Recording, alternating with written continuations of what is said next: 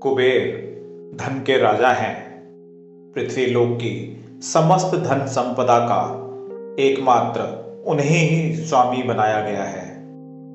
कुबेर भगवान शिव के परम प्रिय सेवक भी हैं। धन के अधिपति होने के कारण इन्हें शरद पूर्णिमा की रात मंत्र साधना द्वारा प्रसन्न करने का विधान बताया गया है। शरद पूर्णिमा के दिन धनपति भगवान कुबेर की विधिवत पूजा करनी चाहिए और उसके साथ इस मंत्र का जाप करना चाहिए। ओम यक्षाय कुबेराय वैश्रवणाय धन धान्याधिपतये धन धान्य समृद्धि में देहि दापय स्वाहा।